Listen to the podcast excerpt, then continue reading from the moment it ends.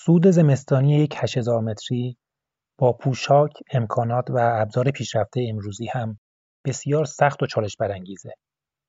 همین امسال سیمون مورو کوهنورد مشهور ایتالیایی که سه قله ماکالو، گاژربوروم دو و نانگا پاربات رو برای اولین بار در زمستان صعود کرده در چهارمین تلاش پیاپی در صعود زمستانی ماناسلو ناکام موند. حالا تصور کنید چهل و دو سال قبل با امکانات و تجهیزاتی که اصلا قابل مقایسه با امروز نبوده صعود یک هزار متری در زمستان چه شرایطی داشته شاهکاری که فقط از لهستانی ها برمی اومد. این اپیزود داستان اولین سود زمستانی یک هزار متری در تاریخه.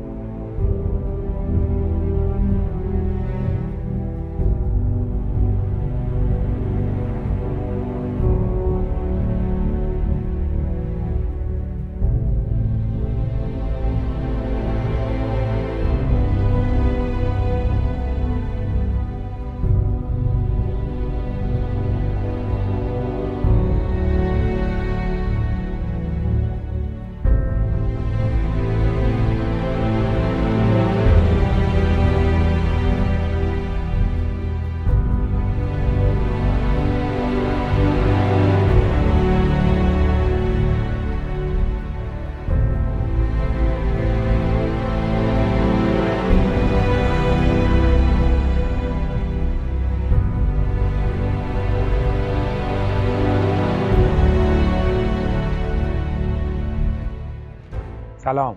به بیسکم خوش اومدید. من پیام همزهی هستم و در این پادکست داستانهایی از سودهای شاخص و بزرگان دنیای کوهنوردی روایت می‌کنم.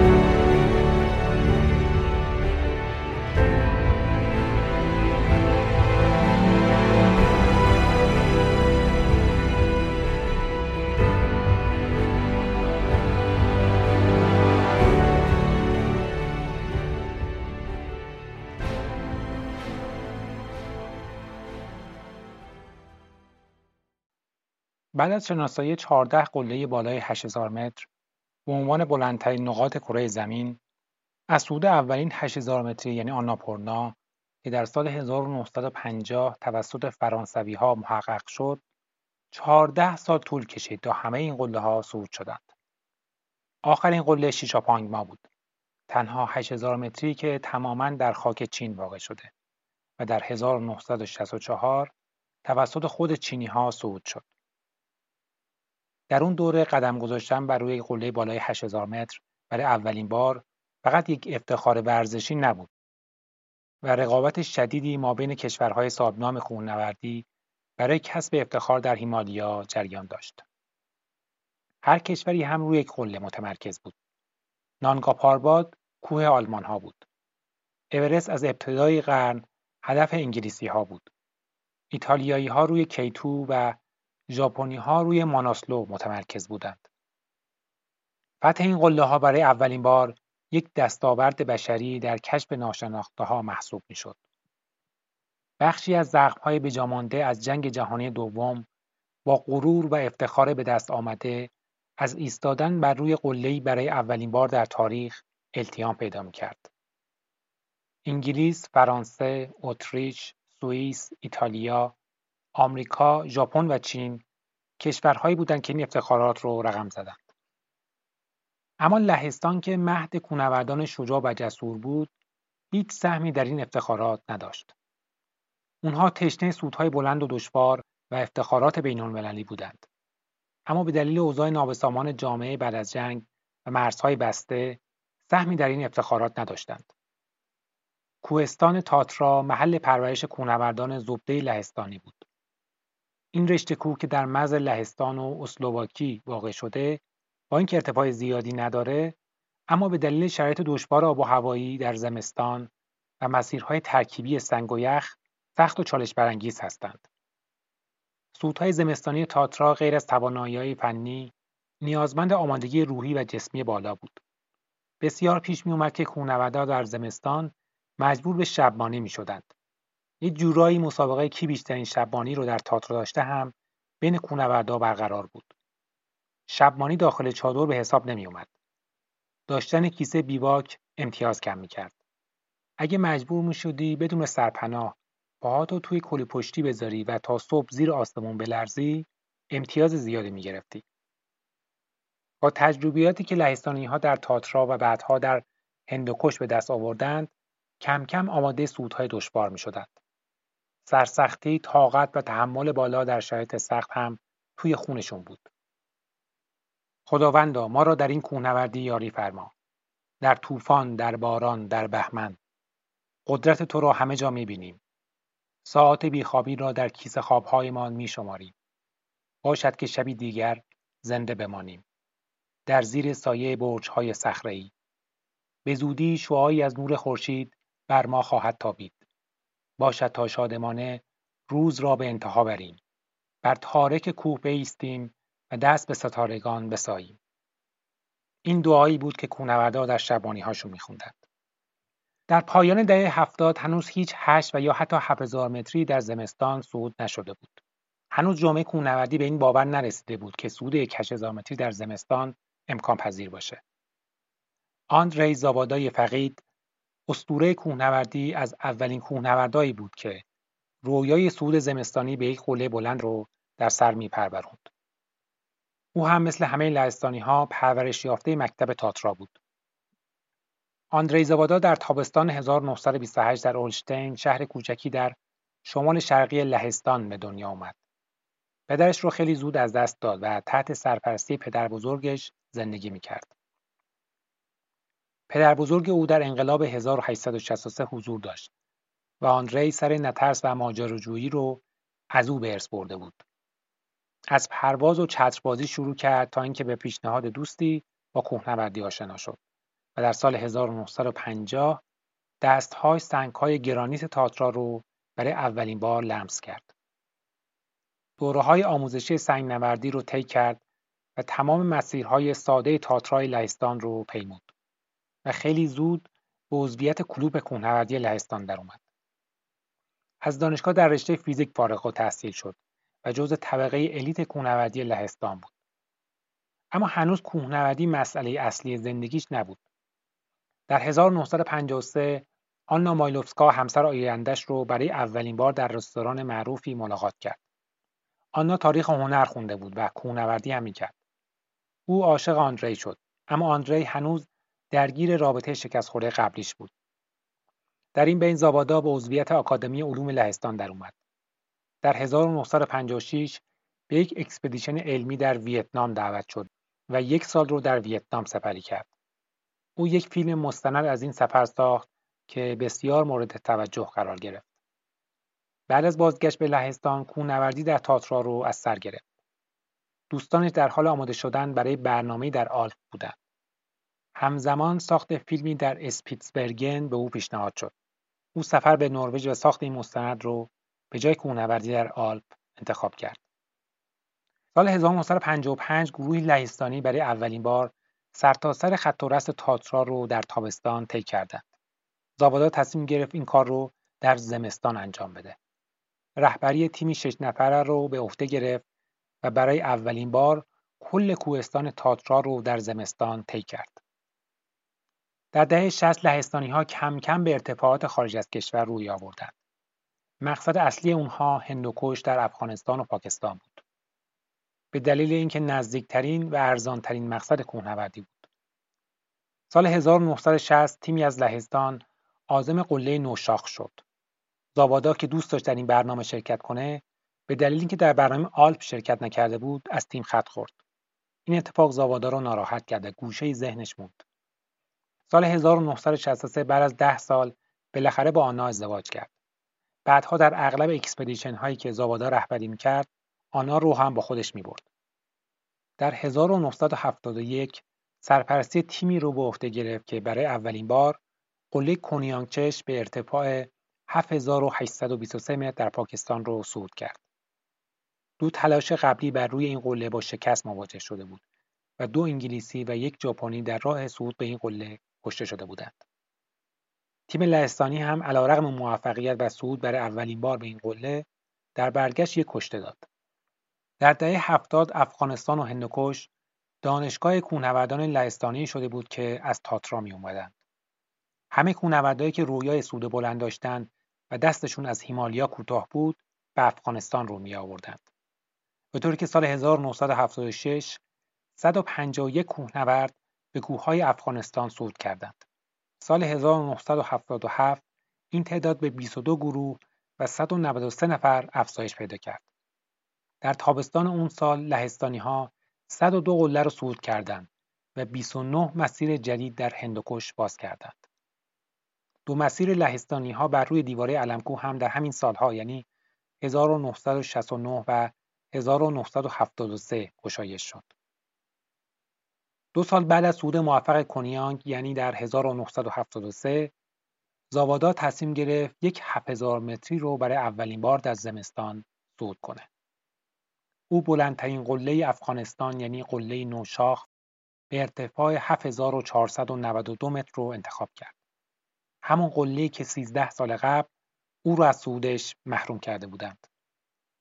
در طول سفر به افغانستان با اینکه ایده برنامه از خودش بود اما بسیار نگران بود که آیا اساسا این کار عملیه؟ آیا صعود به اون ارتفاع در سرمای کشنده و طوفان‌های سهمگین زمستانی دیوانگی نیست؟ اما برنامه شروع شد و آندری زاوادا که در 44 سالگی در اوج قدرت و مهارت کوهنوردی بود به همراه تادک پتروفسکی که به سرسختی شهره بود به کمپ آخر رسیدند.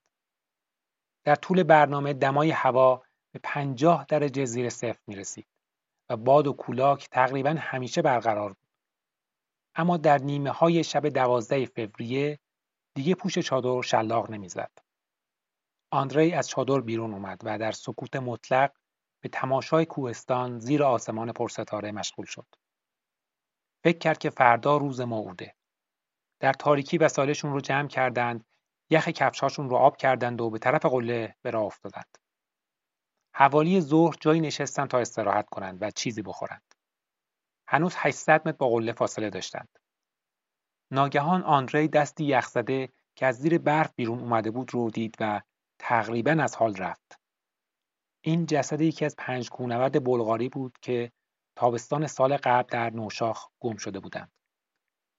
دیدن این صحنه باعث شد که روحیش رو ببازه. بعد از مدتی به صعود ادامه دادند. اما آفتاب خیلی زود غروب کرد و ماه بالا اومد. تصمیم گرفتن در تاریکی ادامه بدن. قله به نظر خیلی نزدیک می اومد. با بیسیم به بیسکم اطلاع دادن که فقط چند دقیقه با قله فاصله دارند. اما وقتی به قله رسیدند آه از نهادشون بلند شد. اون قله اصلی نبود و هنوز یک کیلومتر تا قله باقی مونده بود. ساعت از نه شب که گذشت وزش باد شروع شد و درست قبل از نیمه شب و در حالی که صورتهاشون از سوز باد بیحس شده بود به قله رسیدند. ساعت چهار و نیم صبح هم به چادرشون برگشتند. تادک دو انگوش پاش رو بر سر سرمازدگی از دست داد. اما آندری آسیب جدی ندید. این اولین قله بالای 7000 متر بود که در زمستان صعود می‌شد و قله نوشاخ از اون تاریخ به بعد هنوز صعود زمستانی دیگری به خودش ندیده. زاوادای شجاع و بلند پرواز کار غیر ممکنی رو ممکن کرده بود. در برگشت خاطرات این سفر رو در کتابی به نام نوشاخ منفی 50 درجه سلیسیوس منتشر کرد. بعد از این برنامه نام زاوادا بر سر زبون ها افتاد.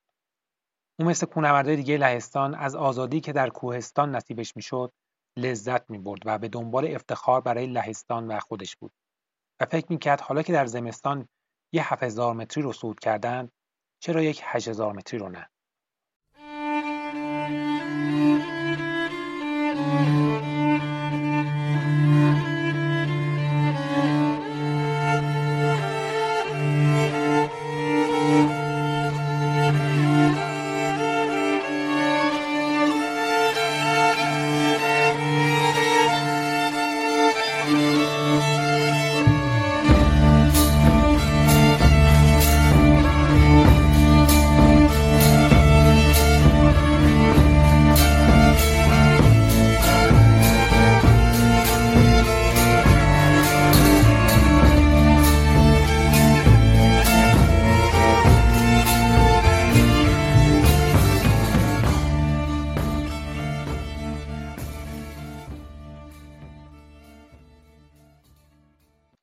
سال بعد یعنی در 1974 تیمی از ترین کوهنوردان لهستان رو به هیمالیا برد تا اولین تلاش بر روی یک 8000 متری در زمستان رو تجربه کنند. اونها به سراغ چهارمین کوه بلند دنیا و همسایه اورست یعنی لوتسه رفتند. آندری به همراه یک کوهنورد دیگه تونستند تا ارتفاع 8250 متری صعود کنند اما به قله نرسیدند. این اولین باری بود که پای یک انسان به ارتفاع 8000 متر در زمستان می رسید. اگرچه بعدها زابادا از اون برنامه به عنوان بزرگترین سرخوردگیش در زندگی نام برد اما متقاعد شد که میشه 8000 متری ها رو در زمستان صعود کرد.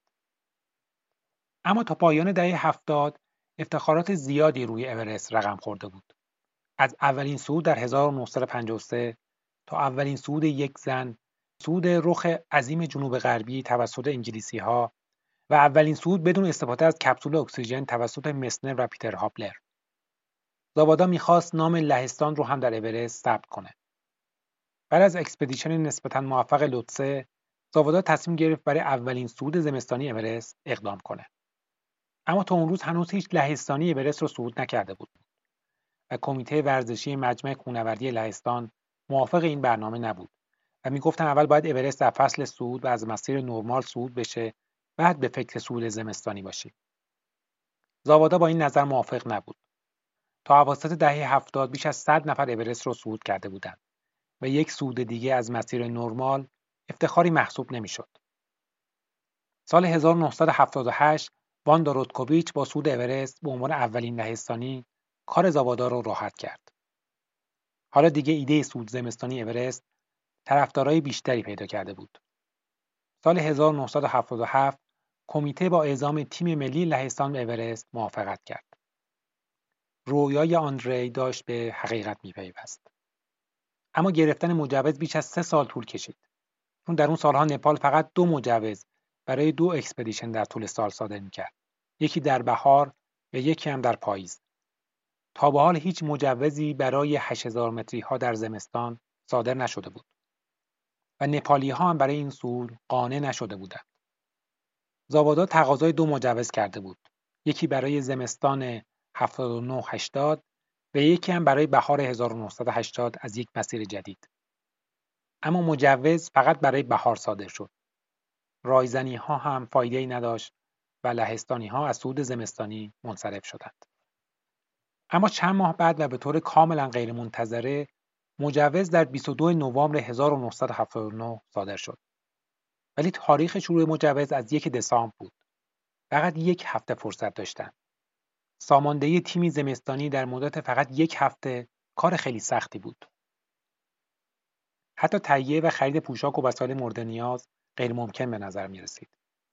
اون زمان فروشگاه اینترنتی وجود نداشت. بعضی از ابزار فنی و پوشاک هم در لهستان پیدا نمی‌شد. سوادا از قدرت مدیریت و نفوذش استفاده کرد تیم و مایحتاج برنامه رو در این زمان ممکن جمع کرد. کمیته هم همکاری کرد و برای اولین بار با هواپیما بارهاشون رو به نپال ارسال کردند. پنج تن مواد غذایی به نپال ارسال شد. زاوادا می‌گفت بگو در زمستان تاترا چه کردی تا بگم چجور کوهنوردی هستی. او لیستی چل نفره از بهترین کوهنوردان لهستان تهیه کرد و به هر کدوم یک پرسشنامه داد و ازشون پرسید که ترجیح می‌دید در اولین صعود زمستانی اورست باشید یا صعود از مسیری جدید در بهار. از اون لیست دو تیم رو انتخاب کرد. یکی برای زمستان و یکی برای بهار. زاوادا روی کوگوچکا حساب باز کرده بود اما یورک نمی‌تونست در برنامه حضور داشته باشه. سلینا همسرش باردار بود.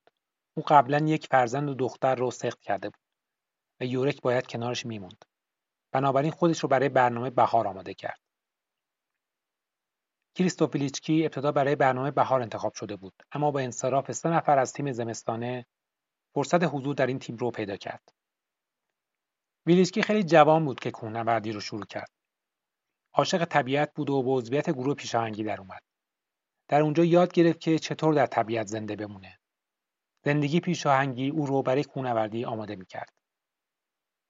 در دانشگاه مهندسی برق خونده بود. همون دانشگاه و رشته‌ای که واندا رودکوویچ هم در اون تحصیل می‌کرد. هر دو عضو کلوب کوهنوردی دانشگاه بودند. البته واندا از او بزرگتر بود. کریستوف ماجراجو بود و سر نترسی داشت. در همون اولین فصل شروع سنگنوردی سقوط کرد و سه تا مهره کمرش شکست تا گردنش رو گچ گرفتن و در بیمارستان بستری شد همون ایام عروسی برادرش بود و مادرش نمی‌دونست که او در بیمارستانه. برای اینکه به مراسم عروسی برسه از دوستانش خواست براش کت و شلوار بیارن. قسمت بالایی گچ کمرش که از زیر لباس معلوم می‌شد رو برید لباسها رو پوشید و از بالکن بیمارستان فرار کرد و درست سر موقع به عروسی رسید. سه سال بعد در حال سنگنوردی در دولوموتی ایتالیا سنگی به سرش خورد کلاه ایمنیش رو خورد کرد و سرش رو شکافت. برای چند لحظه بیهوش شد. اما بعد از به هوش اومدن با سری شکسته و خونالود به صعود دیواره ادامه داد در برگشت پزشکی که سرش رو بخیه زد بهش توصیه کرد که از کوهنوردی دست برداره او هم بلافاصله به هندوکش رفت و به همراه دو کوهنورد دیگه مسیری جدید برای یک 7000 متری به شیب آلپی باز کرد. کریستوف اعصابی پولادین داشت. می‌دونست چطور توی شرط سخت طاقت بیاره. همکاری تیمیش فوق‌العاده بالا بود. لژک سیچی عضو دیگه تیم استاد دانشگاه بود. او و کریستوف جوانترین اعضای گروه بودند و همین که در تیم حضور داشتن براشون افتخار بزرگی بود.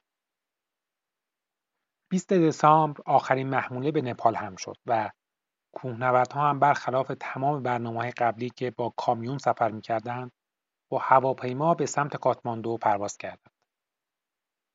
در نهایت 4 ژانویه کل تیم 20 نفره به بیسکمپ اورست رسید. بیسکمپ طوری برپا شد که بتونن برای 6 ماه ازش استفاده کنند تا جایی که تونستن زمین رو مسطح کردند. نقطه قوت بارگاه حمامش بود. یک وان با خودشون به بیسکمپ آورده بودند و حمام گرم همیشه با آب داغ حاصل از ذوب یخها آماده استفاده بود. زاواده از تجربه سود زمستانی قبلی می‌دونست که وجود آب گرم چقدر در ریکاوری روحی و جسمی خونوردا می‌تونه موثر باشه. دو آنتن 20 متری هم در بیس کمپ برای ارتباطات رادیویی نصب کردند. بوگدان جانکوفسکی مسئول بیسیم بود. هشت تا بیسیم داشتن و همه مکالمات ضبط می‌شد.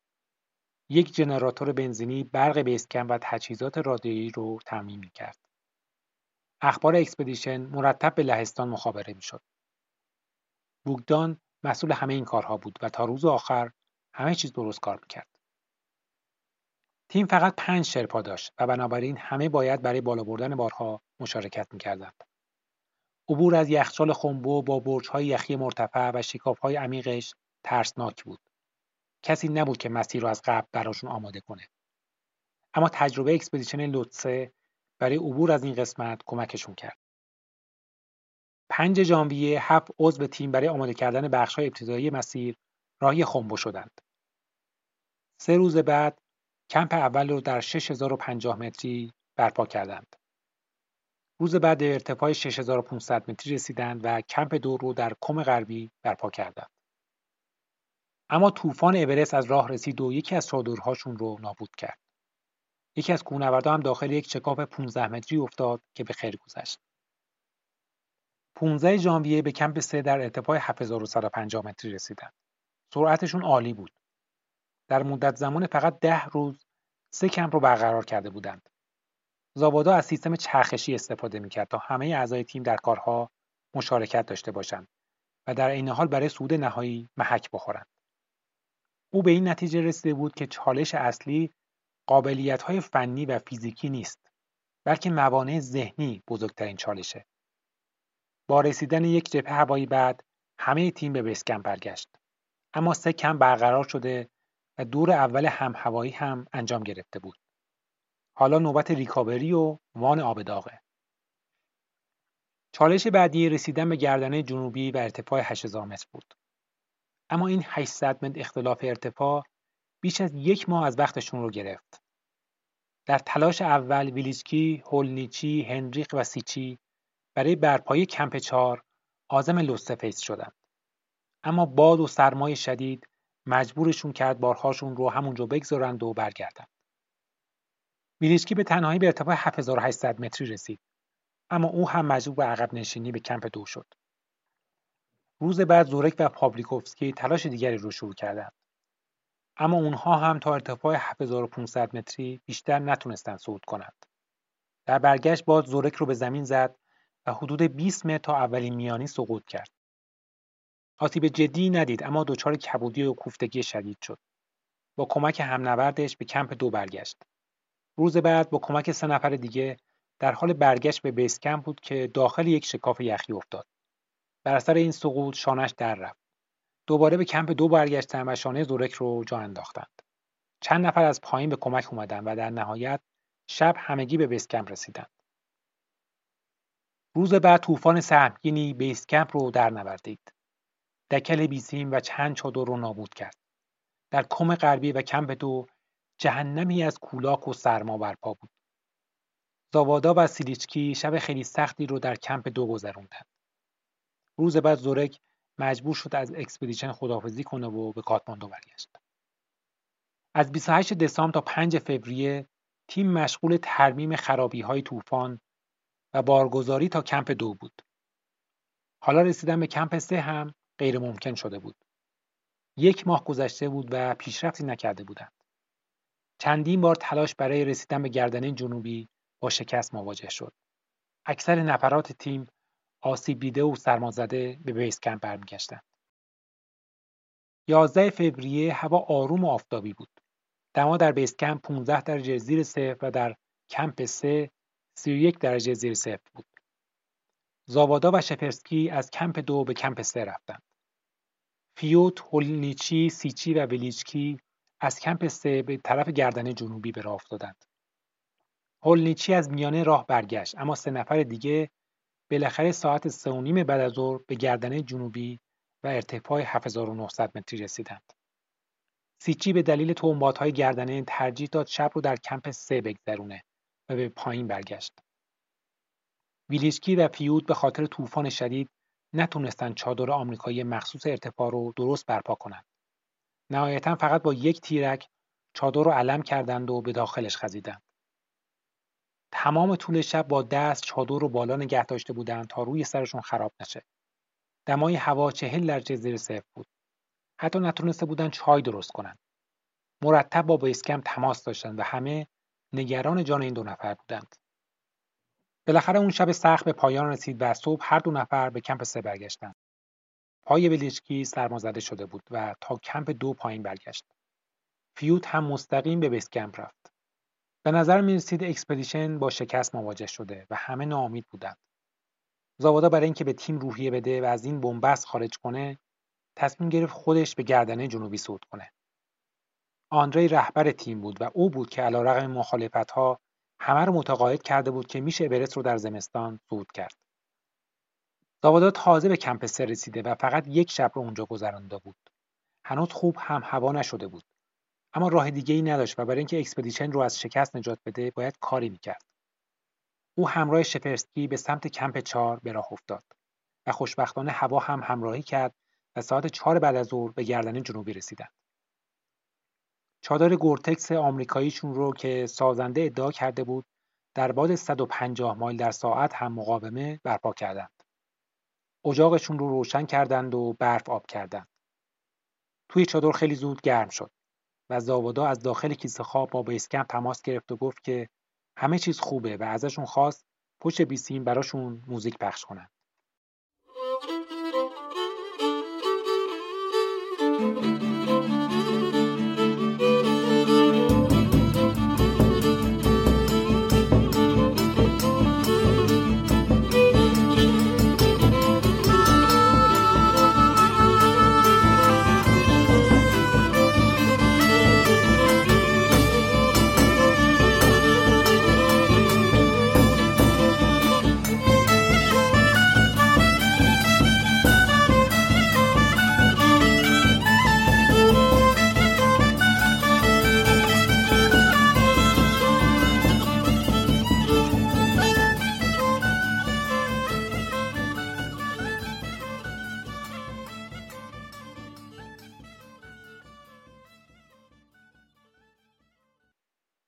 تیم روحیه گرفت.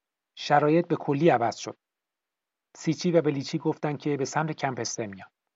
هنریخ و شرپاپاسان هم از کمپ سه به چهار رفتند. اونها بدون اکسیژن صعود کردن و شرایطشون خوب بود. زابادا فکر کرد که هنریخ می‌تونه یکی از اعضای تیم حمله باشه و او رو تشویق کرد که برای قله تلاش کنه. فردای اون روز شپرسکی به تنهایی یال قله رو در پیش گرفت و به 8150 متری صعود کرد و دو کپسول اکسیژن برای تیم حمله اونجا گذاشت و به کمپ چهار برگشت. زابادا هم شش کپسول دیگه برای روزهای آینده تست و آماده کرد. روز بعد زاوادا به همراه شپرسکی به قصد کمپ سه به طرف پایین به راه افتادند. شپرسکی جلو می‌رفت و فاصلش با زاوادا زیاد شد. آفتاب غروب کرد و هوا به سرعت تاریک شد.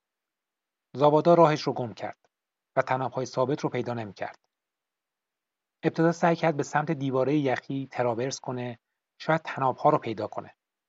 فقط روی نیش کرامپونهاش بود و زیر پاش هزار متر خالی بود. در نهایت دید کار عاقلانه نیست و به سمت صخره‌ها برگشت. تصمیم گرفت که شب رو همونجا بمونه. با هدلامپش به کمپ سه علامت داد و حفره‌ای در برف کند و هرچه لباس داشت پوشید و در اون سرمای کشنده منتظر طلوع آفتاب موند. در حال لرزیدن بود و فکر می‌کرد که تا صبح دوام میاره یا نه که دید دو نقطه نورانی به سمتش میاد. سیچی و بلیچکی ریسک بزرگی کردند و در تاریکی و اون سرمای کشنده برای کمک بالا رفتند. حوالی ساعت دو نیمه شب به او رسیدند. سوپ گرمی بهش دادند و هفت و نیم صبح همگی به کمپ سه رسیدند. اما اونها باید با زمان هم مسابقه می‌دادند. مجوز برنامه فقط تا آخر فوریه اعتبار داشت و زاوادا به طور ضمنی به وزارت گردشگری نپال قول داده بود که بعد از 15 فوریه تلاشی برای سود قله نکنند و بعد از این تاریخ تیم رو جمع کنه و پایین بیاره. چند روز قبل زابادا درخواست تمدید مجوز کرده بود اما هنوز خبری نشده بود. ساعت 8 صبح 15 فوریه هنریخ و شرپاپاسانگ از کمپ چهار به طرف قله به راه افتادند. زابادا یک کوشش به تیم حمله بود و یک کوشش به نپالی ها برای تمدید مجوز. اگر نپالی ها موافقت نمی‌کردند این آخرین شانسشون بود. هنریخ و پاسانگ به ارتفاع 8350 متری رسیدند که یک رکورد در سودهای زمستانی بود. اما تصمیم گرفتن دیگه ادامه ندن و از اونجا برگردند و مستقیم به کمپ سه رفتند. همه چیز تمام شده به نظر می رسید که عصر همون روز خبر رسید که وزارت گردشگری مجوز رو فقط برای دو روز دیگه یعنی تا 17 فوریه تمدید کرده. 16 فوریه سیچی و بیلیچکی از داوادا خداحافظی کردند و به سمت کمپ چهار به راه افتادند. اونا ساعت یک بعد از ظهر به کمپ رسیدند. زاوادا هم به پایین برگشت. همه نگران چشم به آسمان دوخته بودند و شرایط آب و هوا و باد رو رصد می‌کردند. فقط این دو نفر برای زاوادا باقی مونده بود و چشم یک ملت به دو عضو جوان تیم. حدود ساعت 6 صبح کریستوف و لژک از چادر بیرون اومدند و به سمت قله به راه افتادند. هوا نسبتا آروم بود و دما 36 درجه زیر صفر. برای اینکه بارشون سبک باشه هر کدوم فقط یک کپسول اکسیژن با خودش برد. کریستوف پاهاش رو حس نمی‌کرد اما همچنان به صعود ادامه می‌داد. مسیر طولانی و سختی پیش رو داشتند و برای اینکه به تاریکی نخورند باید سریع حرکت کردند. فشار روانی در بیسکمپ بسیار شدید بود. چند ساعت گذشته و خبری از تیم حمله نبود. امید و یأس هر لحظه جای خودشون رو به همدیگه می‌دادند. هیچکس آروم و قرار نداشت. زاوادا سیلیچکی و پاپلیکوفسکی رو برای پشتیبانی از کمپ دو به کمپ سه فرستاد.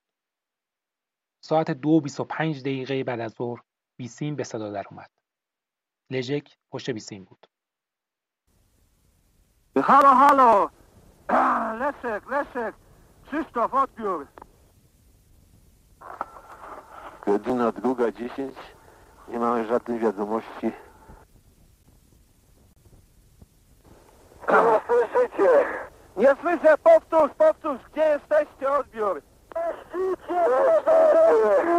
Na szczycie! Zimą! Zimą terasy! Hurra, hurra! Na szczycie! Halo, Bata, są na szczycie! Hurra! Zimno jak cholera. Strasznie ciężko. Strasznie ciężko. Trudny odcinek między południem i wschodem, a górnym. A godziny, półtorej ryba robiliśmy. Straszne nawisy. Bardzo się boimy tego zejścia, będziemy bardzo uważać. Czy triangul chiński jest? Zróbcie zdjęcia, odbiór. Jest, jest. Była kartka e, od ostatniego wyjścia e, takiego zalaski.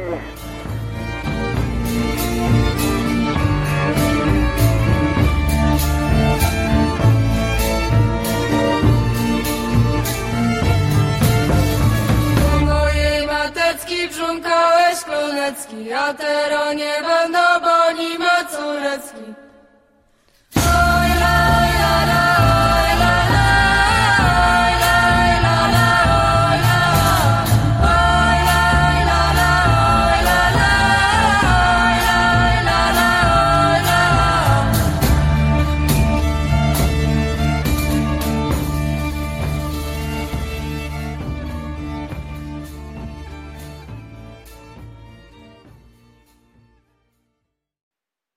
لژک پشت بیسیم گفت صدای من رو میشنوید. حدس بزنید ما کجا هستیم. بوگدان گفت کجا هستیم. لژک گفت روی قله و بیس کمپ به هوا رفت. آندری دستاش رو بالا برد و همه رو به سکوت دعوت کرد. اون می‌خواست مطمئن بشه که اونها واقعا به قله رسیدن. با صدای بغض‌آلود از پشت بیسیم گفت آیا سپایه رو می‌بینید؟ اونها هم گفتن آره الان کنار سپایه قله هستیم. و برای اینکه همه رو مطمئن کنند یک دماسنج هم روی قله جا گذاشتند عکس گرفتند و به پایین برگشتند اما پای ویلیچکی سرمازده بود و اکسیژنشون هم از قله جنوبی به بعد تمام شد آندری به سرعت یک پیغام برای هانا در مجمع کوهنوردی لهستان فرستاد که پرچم لهستان برای اولین بار در زمستان بر روی اورست قرار گرفت و یک رکورد جهانی ثبت شد.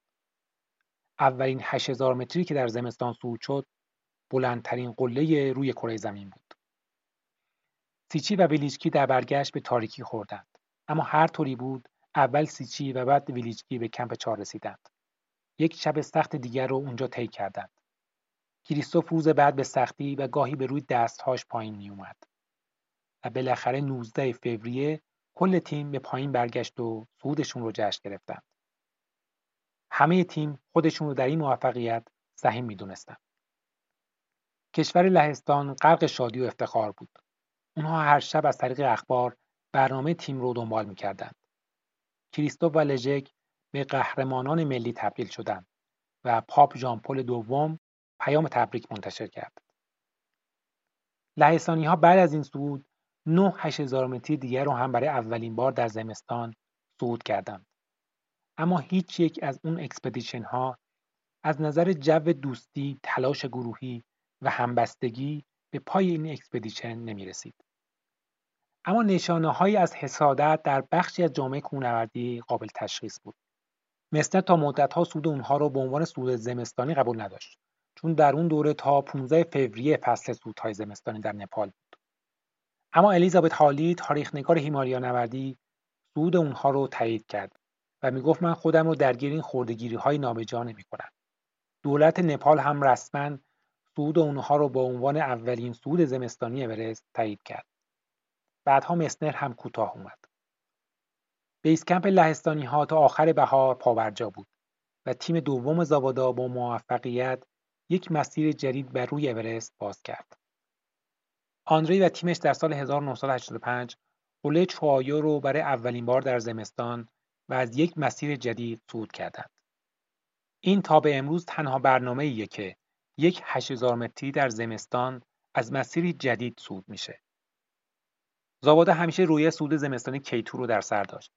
در زمستان 1987 رهبری تیمی بین المللی برای صعود به کیتو رو به عهده گرفت.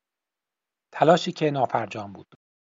بعد از این برنامه گفت که سی سال طول خواهد کشید که کیتو در زمستان صعود بشه. پیش بینی که درست از آب در اومد. در 1988 به لوتسه برگشت و کار نیمه تمامش رو به سرانجام رسوند و اولین صعود زمستانی لوتسه رو رهبری کرد. کریستوف ویلیچکی به تنهایی روی قله ایستاد. لهستانی ها مجموعاً ده قله از چهارده قله رو برای اولین بار در زمستان صعود کردند که سه برنامه رو زاوادا رهبری کرد. در اواسط دهه 90 میلادی نسل طلایی کوهنوردهای لهستان یا کشته شده بودند یا بازنشست. دولت هم درگیر منازعات سیاسی بعد از فروپاشی شوروی بود و دیگه پولی نداشت که برای expedition های بزرگ خرج کنه. زاوادا دو سال پیاپی در 1996 و 97 برای صعود زمستانی نانگا پاربات تلاش کرد که ناموفق بود. سال 2000 آندری زاوادا بر اثر بیماری سرطان در ورشو درگذشت. اما میراثی که در هیمالیا و تاریخ کوهنوردی از خودش به جا گذاشت دست نیافتنی و جاودانه ماند. کریستوپیلیچکی بعد از این برنامه تبدیل به یکی از بزرگترین کوهنوردان تاریخ شد. پنجمین نفری که تمام 8000 متری ها رو صعود کرد و اولین انسانی که اورست، کانگچنجونگا و لوتسه رو در زمستان صعود کرد. در سال 2019 کلنگ طلایی برای یک عمر دستاورد به او اهدا شد. او بعدها جانشین زاوادا در رهبری expedition های زمستانی لهستانی ها شد. لژک سیچی موفق شد به عنوان اولین لهستانی هفت قله بلند هفت قاره رو صعود کنه. برای دو دهه لهستانی ها حاکم بلا منازع هیمالیا و سودهای زمستانی بودند. جز چند ستاره منفرد مثل رینهولد مستر و پیتر هابلر کسی هماورد اونها نبود. یرزی کوکوچکا، هریستوپیلیچکی، وویتک کورتیکا و روکوویچ نوابق دنیای کوهنوردی محصول یک دوره خاص و استثنایی بودند. دوره‌ای که هرگز تکرار نشد.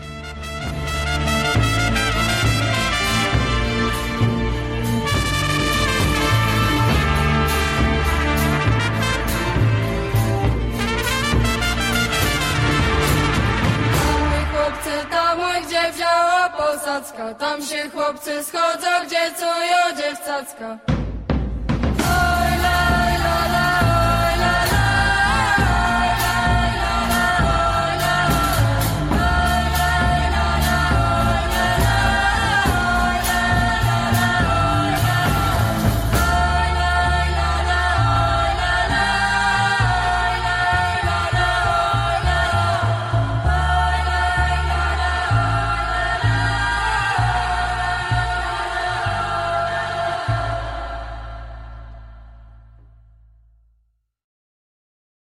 این اپیزود 16 هم از پادکست بیس‌کمپ بود که اسفند 1400 منتشر میشه. بیس‌کمپ رو در همه اپ های پادکست و کانالی به همین نام در تلگرام و همچنین در وبسایت پادکست با آدرس podbasecamp.ir می‌تونید بشنوید. حتما به پیج اینستاگرام پادکست با آدرس podbasecamp سر بزنید تا فیلم ها و عکس های مربوط به هر اپیزود رو تماشا کنید. موزیک این اپیزود دو قطعه فولکلور لهستانی به ترتیب اجرا شده توسط یانوش پورسینوفسکی و گروه ورشو ویلیج بند بود.